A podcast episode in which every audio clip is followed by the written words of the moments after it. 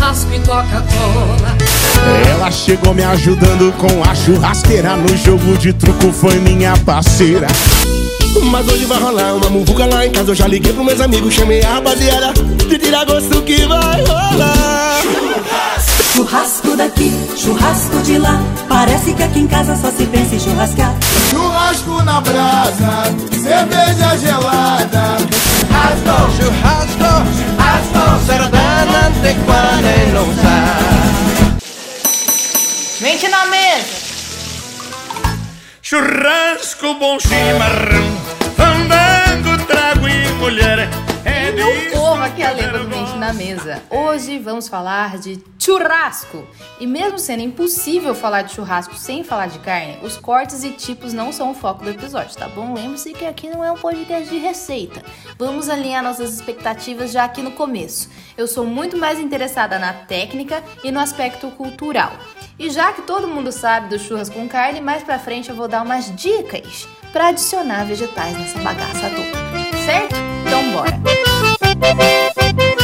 A primeira forma de cozinhar alimentos, e diga-se de passagem, a forma mais gostosa de cozinhar alimentos, é a técnica de cocção com calor direto do fogo ou brasa, ou seja, churrasco. O ser humano prosperou como espécie depois do domínio do fogo. É do lado da brasa que a gente se conecta com as raízes mais profundas do nosso ser, que a gente sente na veia, pulsando o que é fazer parte de um ecossistema.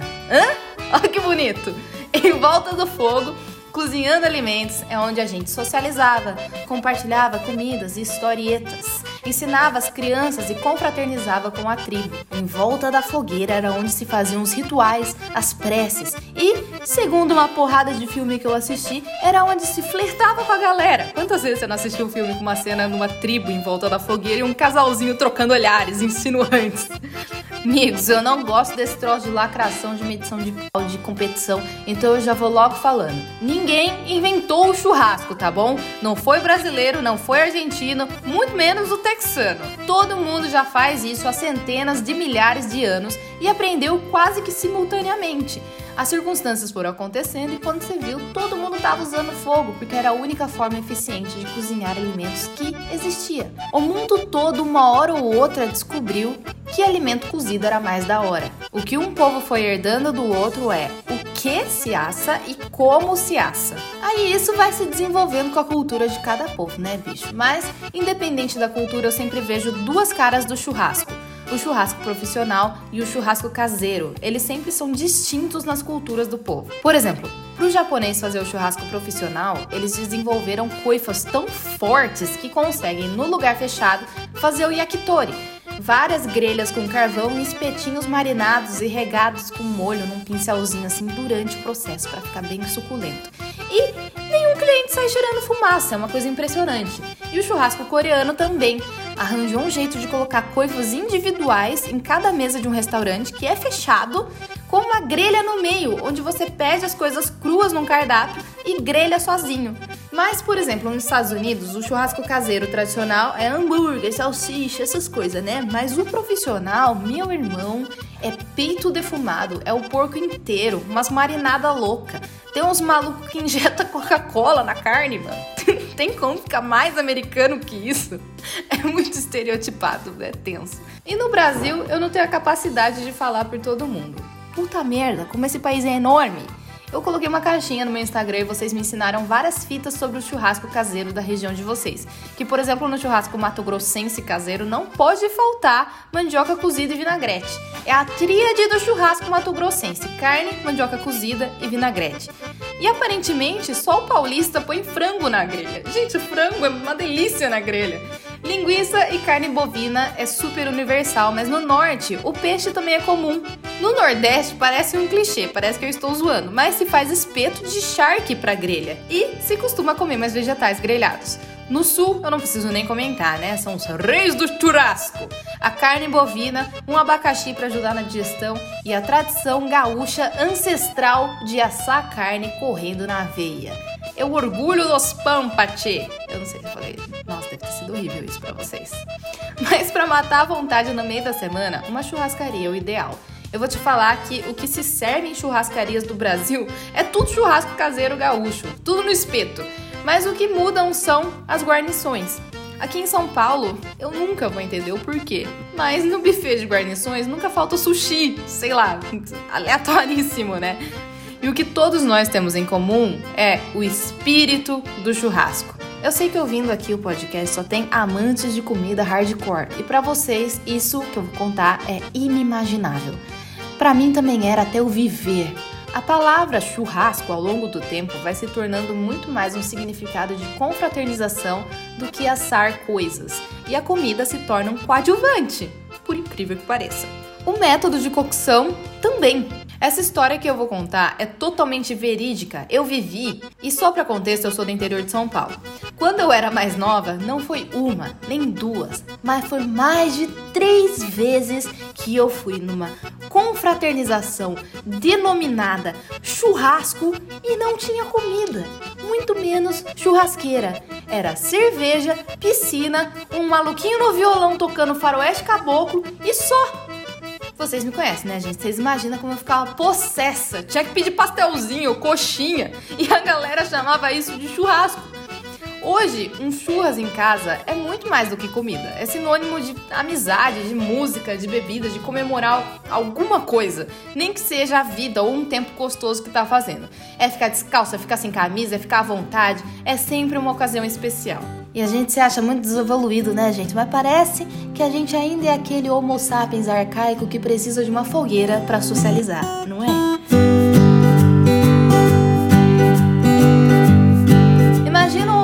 Tipo, 500.000 anos atrás, andando curvado, peludão, meio mirrado. Sabe o que se comia? Se coletavam os vegetais, umas nozes, caçavam uns bichos menorzinhos e ficava bem na espreita, esperando o leão terminar de comer pra pegar as sobras do almoço do leão.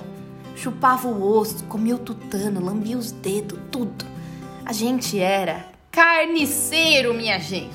Já fazia um tempo que se usava o fogo esporadicamente para iluminar, esquentar, espantar uns predadores, mas começamos a levar esse troço a sério há cerca de 300.000 anos atrás. A gente aprende a fazer uma mágica muito louca de fazer faísca com as duas pedras assim num pedaço de palha que criava fogo do nada. A gente aprende a alimentar esse fogo jogando mais palha e depois descobre a madeira e depois vai desenvolvendo. Até que um belo dia o fogo se alastra e queima uma floresta inteira.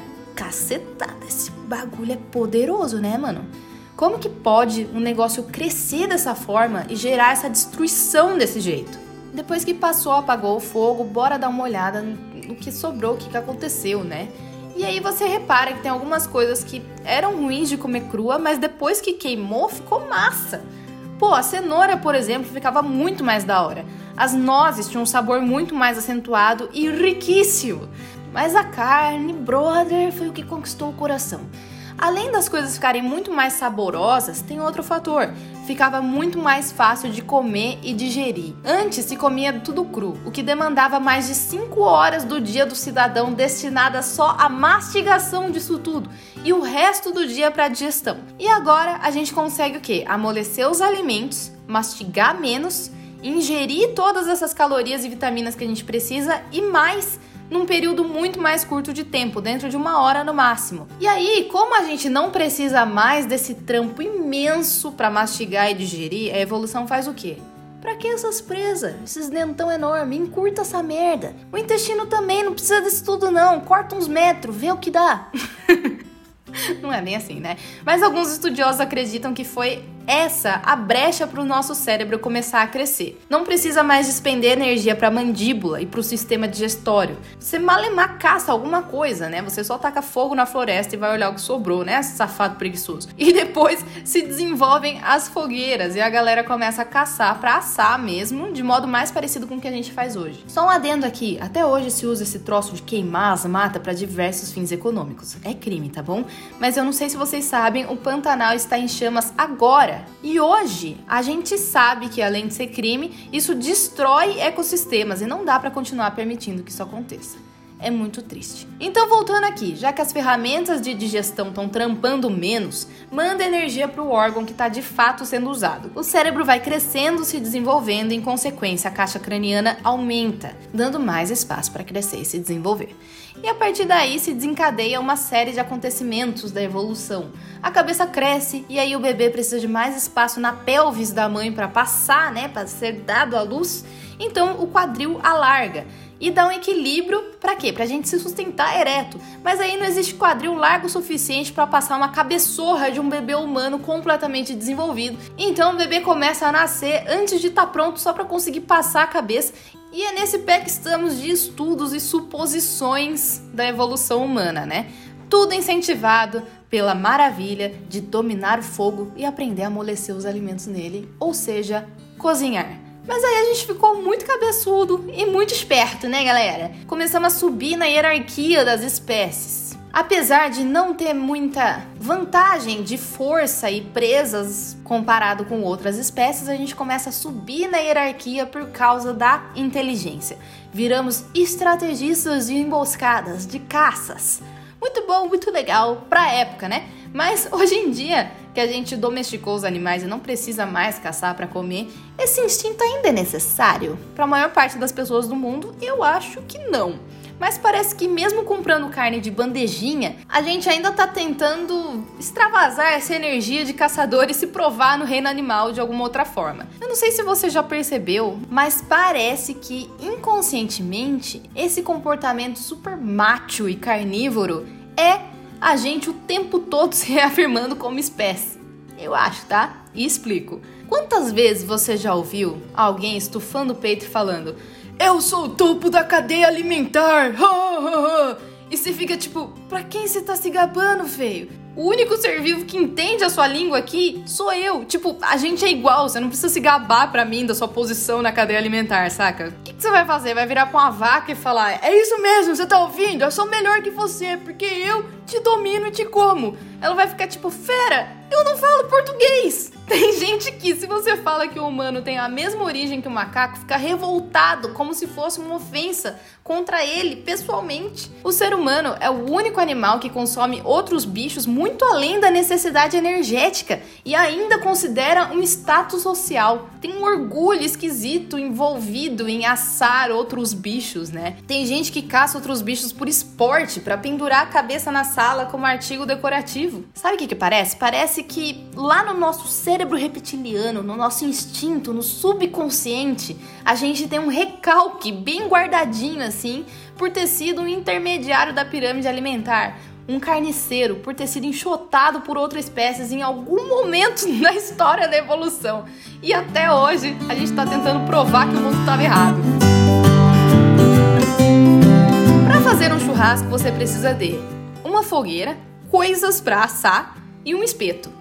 Mas se você quer dar uma sofisticada no bagulho, eu recomendo 4 lajotas, brasa e um espeto. Os métodos de churrasco mais antigos do Brasil eram coisa de peão, mas agora é coisa de comemoração. O churrasco de fogo de chão é um método gaúcho que consiste em pegar a costela do boi inteira, espetar e dispor em volta da fogueira para ela ir assando bem devagar. Essa tradição vem dos peões que cuidavam da cabeça de gado e, quando matava uma vaca para comer, o patrão tirava as melhores partes e deixava as costelas. Frisando aqui que a tecnologia para porcionar carne não existia, ninguém tinha serra para cortar osso ou tempo de ficar cortando a carne no meio das costelas, então já logo empalava a costela inteira mesmo e, para nem precisar de alguém olhando constantemente, só faz uma fogueira dos 2 lados para assar por igual. Hoje já é uma tradição que tem uma técnica certa e tem galera que é muito apaixonada por isso.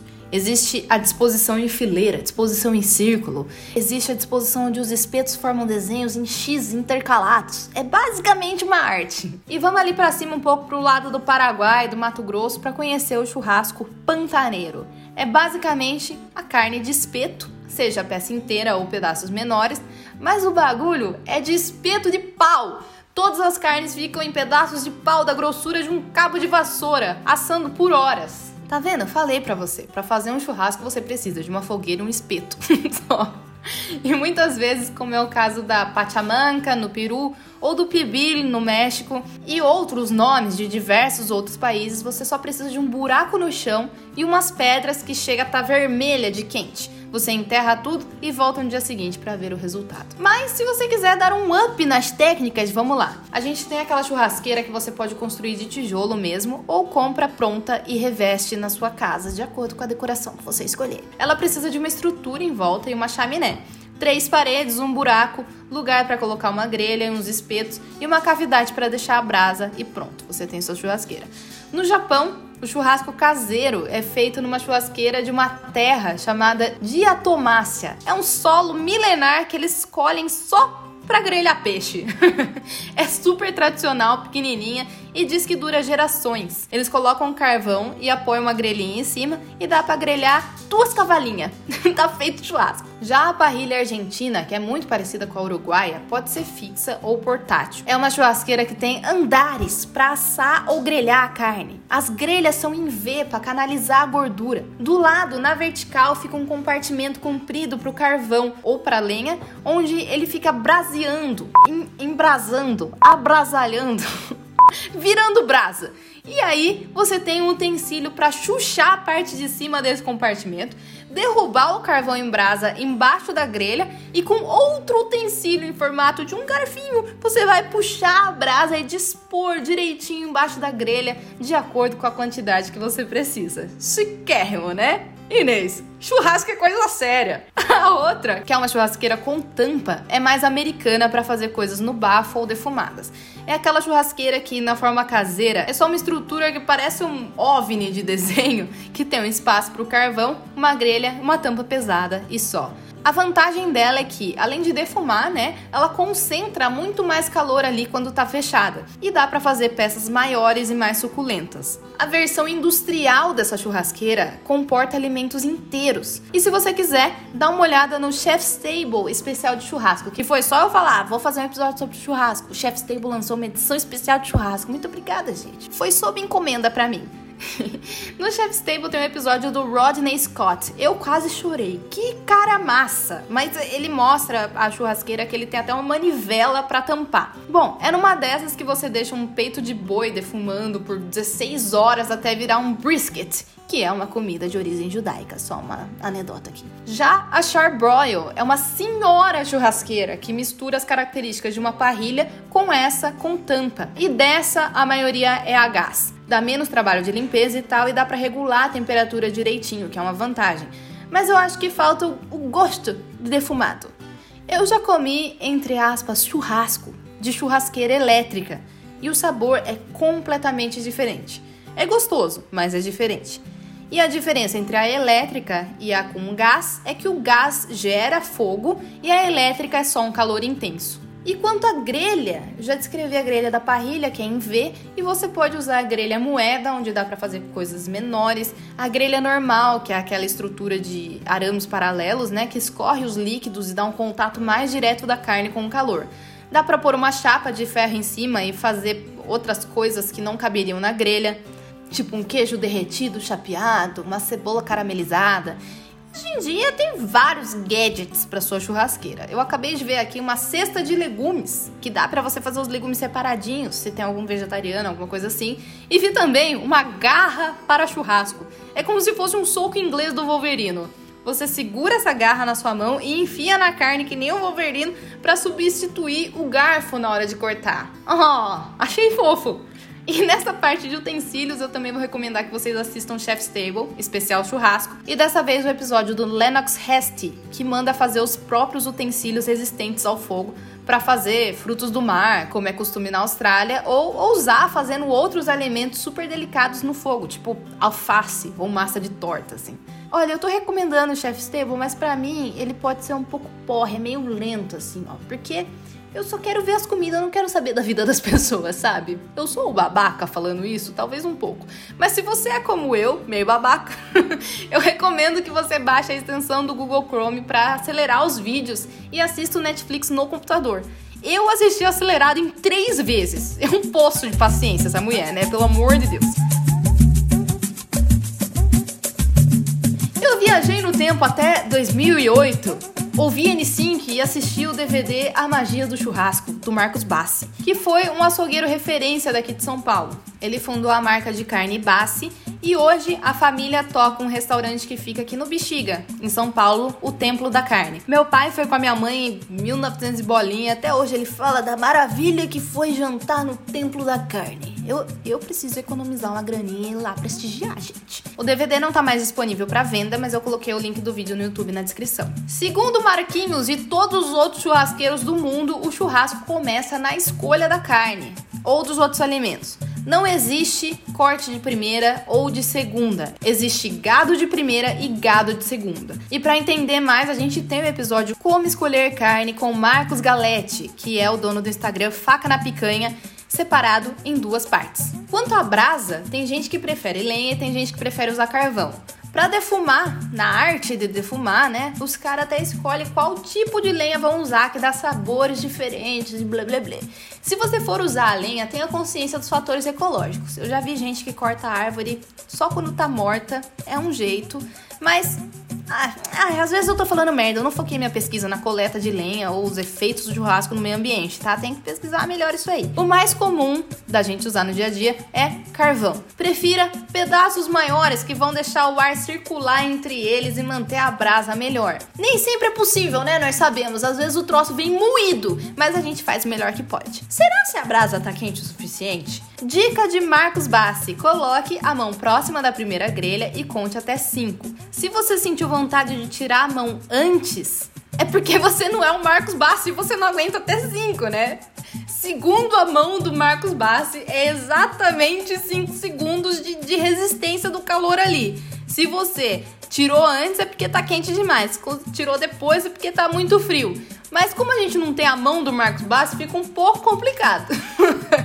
Só que como todo senhor passando receita, eles não têm muita exatidão, é no feeling ali. Então, conta os 5 segundos de primeira, depois você vai vendo o que funciona pra você, né? Mas e agora? Onde pôr a grelha? Quando a grelha fica a 15 centímetros da brasa, que é a primeira grelha ali, ela serve pra grelhar. Então, nessa grelha vão as carnes porcionadas de confecção mais rápida. Um bife, um franguinho... E não vai me pôr um bife de um dedo, hein, gente? Vamos lá, uns bifão de 3 dedos no mínimo, vamos combinar assim? Tá bom pra todo mundo? Então tá bom. Já a grelha que fica a 40, 60 centímetros da brasa serve pra assar. É lá que vai a peça de picanha inteira, a costela e tal, essas peças mais... inteiras, porque ela precisa de mais tempo para cozer por dentro antes que a camada externa carbonize, certo? Segundo Marcos Bassi, linguiça se assa, não se grelha, então ela vai nessa parte mais alta também. E não vai me furar a linguiça, hein? A gordura é para ficar dentro. E se tiver algum tubérculo para assar, também é nessa grelha, mas demora um pouquinho mais. O pão de alho vai lá também, pro centro ficar bem molhadinho antes que a casca queime. Segundo essa lógica, você pode fazer o raciocínio inverso. Se você só tem uma grelha que fica a 15 centímetros da brasa, na hora de comprar, você prefira bife. Se você só tem suporte para grelha a 40 ou 60 centímetros da brasa, manda logo uma peça de picanha, bicho. Não fica separando em bifinho, não, porque vai ficar seco e esquisito. Se for para usar essa grelha mais alta, dependendo do tamanho da carne, já se programa para começar a churrasquear umas horas antes, para dar tempo das coisas ficarem prontas e não matar o seu convidado de comer pão. Ou, no caso do Mato Grosso, de comer mandioca, né? E vale ressaltar um troço aqui, nem só de picanha é feito um boi. Vamos expandir a mente e usar outras partes do boi? Vamos, talvez. Pra mim, se a gente souber como fazer as coisas, qualquer corte tem o potencial de ficar muito gostoso. Dona Nádia Salles me disse na caixa de perguntas do Instagram que recentemente provou fígado bovino feito na churrasqueira e ficou surpreendentemente gostoso. E aí essa brasa, tá topzera da balada, pegou ali a mão do Marcos Bassi, colocou 5 segundos em cima da churrasqueira? Beleza, já dispõe as carnes que tava na geladeira ali do ladinho, pra ficar em temperatura ambiente antes de colocar pra torar. Dispõe os pratinhos com as carnes ali. É uma dica do Marcos Bassi. Se você estiver churrasqueando numa churrasqueira fechada nas laterais, o calor vai estar no fundo. Então você dispõe as carnes maiores na parte de trás da grelha e as mais finas na frente. E quando a carne começar a expulsar o líquido pra cima, é porque tá selada. É hora de virar. Sobrou as cinzas do carvão? Guarda, que isso é ouro. Na próxima churrasqueada, coloca essas cinzas por cima das brasas novas. Assim, se a gordura da carne pingar, não vai subir uma labareda que você precisa ficar tacando água que nem um maluco. Inês, churrasco é coisa séria. Vai preparar o seu vinagrete, vai. Mas e aí, hein? Churrasco é coisa de mulher ou de homem? Ah, churrasco é coisa de macho, não é não? Eu assisti um documentário argentino no Netflix chamado Todo Sobre el Asado. Tem uma parte que é bem sobre essa questão de gênero versus habilidades churrasqueiras. Vamos combinar que é um ambiente mega machista esse aí, não é? E, entrevistando os machão, os caras fizeram essa pergunta fatídica. Mulher pode churrasquear? Aí um dos machão responde basicamente: churrasco é coisa de macho, mulher não chega perto da minha churrasqueira. E o outro, tão macho quanto, responde: churrasco é cozinhar, cozinhar é coisa de mulher, então é minha mulher quem faz e eu não chego perto da churrasqueira. E aí? Vamos retratar uma situação extrema aqui, que eu acho que em algum nível já aconteceu com todos os nossos pais ou avós. E se você, amiga da minha geração, passou por isso, deixa eu falar um negócio no pé do seu ouvido. Amada, fica de olho. Se você não quiser, você não precisa passar por isso, tá bom? Mas essa situação extrema e totalmente possível é a seguinte: vamos fazer um churrasco? Vamos fazer um churrasco. A mulher vai com o marido no mercado. Ele compra cerveja, carvão e carne e ela compra o resto. Ela chega em casa, pega o tempero da carne e os utensílios, tipo tábua e faca, porque ele provavelmente não sabe onde tá, porque não entra na cozinha nunca, e dispõe pra ele ali perto da churrasqueira. Ela limpa o quintal para receber os convidados, cuida das guarnições da mesa, da cadeira do quintal. Os convidados chegam, ela põe na mesa arroz, vegetais, vinagrete, farofa, salada, pão e ainda fala: ah, o cozinheiro hoje é meu marido, domingo é minha folga, né? Sou filha de Deus. Tudo isso enquanto ele abre uma cerveja sem camisa e fica encarando o carvão para ver se pega brasa. E coloca uma grelha em cima, põe as carnes, fica lá virando carne, corta, põe numa bandeja e a mulher distribui. Depois ela limpa a grelha porque o marido tá pingando cachaça, tirando um cochilo, assistindo Faustão. Ixi, se eu já vi isso acontecer, gente. Se eu já vi isso acontecer. Se você tá achando um absurdo, saiba que até eu já fui essa pessoa uma vez na minha vida. Isso mesmo, uma única vez, porque duas não dá pra mim, né? Não foi nesse relacionamento que eu tô agora, tá? Só pra ser claro. Faz muito tempo isso. Mas vamos analisar um troço aqui. Mulher tem alguma coisa no cérebro que a torna incapaz de entender cortes de carne? Carne mal passada é coisa exclusiva do paladar masculino? Será se existe alguma ligação cognitiva que simplesmente não funciona quando uma mulher vai determinar o ponto de uma carne? Ela é incapaz de acender um carvão? Vamos explicar primeiro de onde vem esse troço todo para que a gente possa desconstruir.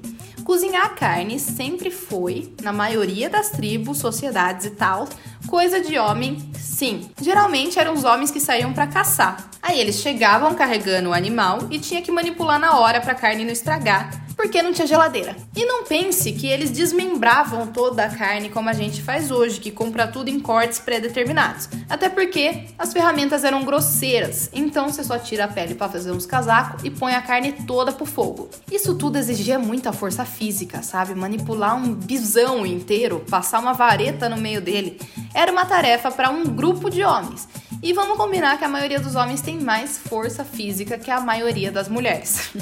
E nesse contexto faz todo sentido que seja uma atividade masculina. Mas quando você vai comprar 3 kg de carne para assar, precisa de tudo isso? Nesse contexto não faz sentido nenhum ser uma atividade masculina, porque qualquer um pode manejar uma carne. E hoje em dia, nessa parceria que nós temos, até no contexto de bicho inteiro, se tem uma mina querendo fazer uma costela de chão, dá pra juntar várias minas ou até chamar uns brother pra ajudar. Pelo menos na minha geração, esses caras colaborativos que acreditam na capacidade feminina existem. Eu mesma conheço uma porrada desses homens que colaboram com a gente. Sabe, vamos parar com essa história de guerra dos sexos. Isso é velho, isso é tão anos 90. Inclusive, foi o meu parceiro de vida atual que me deu o melhor conselho feministão da minha vida. Sem a intenção de ser feministão, mas foi. Toda vez que eu me sinto reprimida: Letícia, abre os braços. Esse é o conselho, abre os braços. Toda vez que eu acho que eu devo satisfação pra alguém por querer fazer alguma coisa, abre os braços. E o que eu interpreto desse conselho é: para de pedir permissão pra fazer as coisas. O espaço já é seu. Tudo o que você precisa fazer é abrir os braços e conquistar esse espaço. Empurra quem está invadindo seu espaço. Toma posse das coisas. Demarca sua independência, sua capacidade. Se você quer fazer um churras, vai fazer uma porra de um churras. Não fica pensando, será que eu posso porque eu sou mulher? Mas eu nunca vi mulher fazer churrasco. Mas pra que eu vou ligar pra vir acender minha churrasqueira? Sabe? Não faz mais sentido, só vai e faz. E você, homem, se tiver um botão pra pregar, uma camisa pra passar, um bolo pra fazer, também vai e faz, você não precisa de permissão de nada. Não existe coisa de macho, coisa de fêmea, sei lá. É uma questão de papel social e não de capacidade. Mas foi sempre minha mãe ou meu pai que fez, ninguém nunca me ensinou. YouTube tá aí pra isso, meu amor. Vai pesquisar um tutorial, pô. Chega dessa história besta de homem de Marte e mulher de Vênus, sabe? Dessa história de chegar no churrasco e separar o grupinho da mulher e o grupinho do homem. Homem fala coisa de homem, mulher fala coisa de mulher. Tem tanta coisa que a gente pode falar junto, que pode se agregar, se ajudar, se complementar. Vamos ser gente mais interessante, mais completa.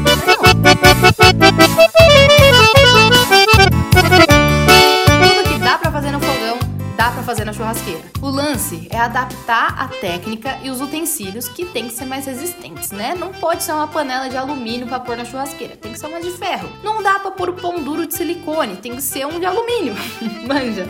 Mas em questão de ingrediente, tudo se adapta, tudo dá pra fazer. Por exemplo, acabei de ver aqui que é uma tradição no Camboja fazer ovo grelhado.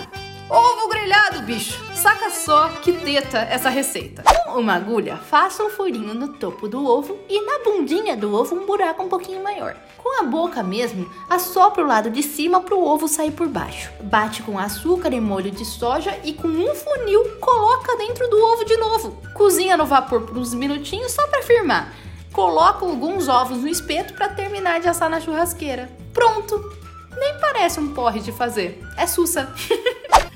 Mas pra você que ficou aguado no ovo grelhado, que aliás foi um meme quando o preço da carne começou a subir e a galera falou que ia ter o churrasco de ovo mesmo e tal, é só colocar o ovo inteiro na churrasqueira, simples assim, taca lá o ovo inteiro. O tal do Lennox, do Chef's Table, provou que até alface dá pra fazer na churrasqueira. A cultura do churrasco brasileiro é muito marcada pela abundância de carne. É o que chama a atenção de todo gringo que vem pra cá, o tanto de carne que as coisas têm. Eu vou te contar um segredo entre eu e você, porque é uma polêmica, então eu corro o risco de ser cancelada. Eu não sou muito fã de ficar, 6 horas ininterruptas comendo carne, não. Eu adoro, repito, adoro a técnica do churrasco. A comida fica muito melhor na brasa, sem questionamento. Mas eu prefiro ir fazer uma refeição e pronto, manja. Esse negócio de ficar petiscando assim não é muito comigo, não.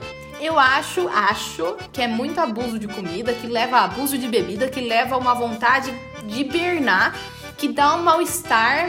E aí não faz mais sentido essa diversão toda pra relaxar e tal. Uma forma que, se você acha que isso é um problema, você pode dar uma equilibrada nisso, é adicionando mais legumes nessa bagaça. Calma, que não precisa ser um porre, não precisa ser um tédio. Vegetariano não precisa ter que levar marmita pra comer no churrasco. Saca só, a berinjela inteira é uma das melhores coisas pra assar, porque a casca, quando queima, fica mais gostosa que antes. Manja a baba ganoush, né? É berinjela na brasa. A abobrinha fatiada fica muito boa, ainda mais com chimichurri ou um molho. Eu faço um molho de shoyu, azeite, alho frito e cebolinha e deixo ela mergulhada nesse molho depois de pronta. Fica perfeito. O próprio alho inteiro mesmo, depois de um tempo você tira ele da casca e ele tá um creme docinho, sem aquele sabor fortão de alho que fica na boca por dia, sabe? E você pode dar uma de roots total e tacar a batata, mandioquinha e milho direto na brasa. Se você não quiser, porque isso é uma técnica que leva bastante tempo, é só dar uma cozinhada na água, né, no fogão antes, e dar aquele talento na brasa. Pimentão fica maravilhoso, corta ele no meio, quebra um ovo dentro, tempera, e você tem um pimiento relleno de huevos. Olha que maravilha. Você corta a cebola no meio, deixa na grelha mais alta. O segredo do vegetal na brasa é tempo e temperar com um pouquinho de sal, mas também ter um molho para pôr em cima depois. Fatia de abóbora cabotiã, tomate, repolho, tudo dá. E eu te garanto que você vai se sentir muito melhor depois de uma churrascada. É a mesma lógica de tomar água entre as brejas, sabe? Claro que não cientificamente, é só um conselho amigo. Você pode escolher seguir ou não.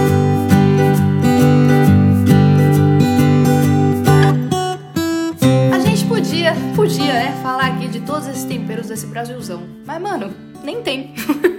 É sal grosso e no máximo a pimentinha do reino ali. A carne de porco tem um pouquinho de limão. E cada um faz o seu tempero de frango. E é isso aí. É mais purista, sabe? O gosto da carne se basta. Dentre os gaúchos, tanto argentinos quanto uruguaios, quanto brasileiros, galera chega a dizer que é um pecado colocar qualquer coisa além de sal. Mas nos Estados Unidos, o tempero é o que diferencia o churrasco de uma região para outra. Devo admitir que quando eu assisto esses programas de campeonato de churrasco americano, eu fico de cara. Galera injetando suco de maçã, Coca-Cola, xarope de bordo na carne com uma seringa gigante. Eu fico tipo, tá destruindo a carne, feio. Desencana dessas fitas erradas. O barbecue é uma cultura fortíssima do sul dos Estados Unidos. A palavra barbecue vem de um churrasco lentíssimo que podia durar dias, feito no Caribe, chamado barbacoa. Barbacoa vira barbecue. E é uma cultura bem enraizada por lá, que passa de geração para geração, e a galera fica discutindo para ver que região tem o melhor churros do país. Parece muito produtivo. Na Carolina do Norte, o forte é o sabor mais ácido. Esse molho foi herdado dos africanos com vinagre, pimenta e especiaria, e você usa para regar a carne durante o cozimento. Uma parte do estado adiciona ketchup e a outra não. No Texas, o molho costuma ser passado com um troço que parece um esfregão e cada um tem a sua receita, mas sempre é mega picante. E ele pode levar caldo de carne, vinagre, Worcestershire e especiarias como sal, pimenta e alho. O molho do Missouri, em Kansas City, é um acompanhamento e não uma marinada e tende a ser mais grossão, mais pesadão assim. Ele é doce e picante. Pode levar ketchup, melaço, pimenta, fumaça líquida, Worcestershire, açúcar mascavo, vinagre, molho de soja e etc. E no Alabama, o molho também é de acompanhamento. Vai maionese, vinagre e pimenta. Devo confessar que quando eu li isso, o meu corpo deu uma retraída, assim, tipo... Mas diz que é o molho mais diferente dos Estados Unidos e que é a mal odiar. Fora isso, milhares de mini tradições de molho são espalhadas pelo país.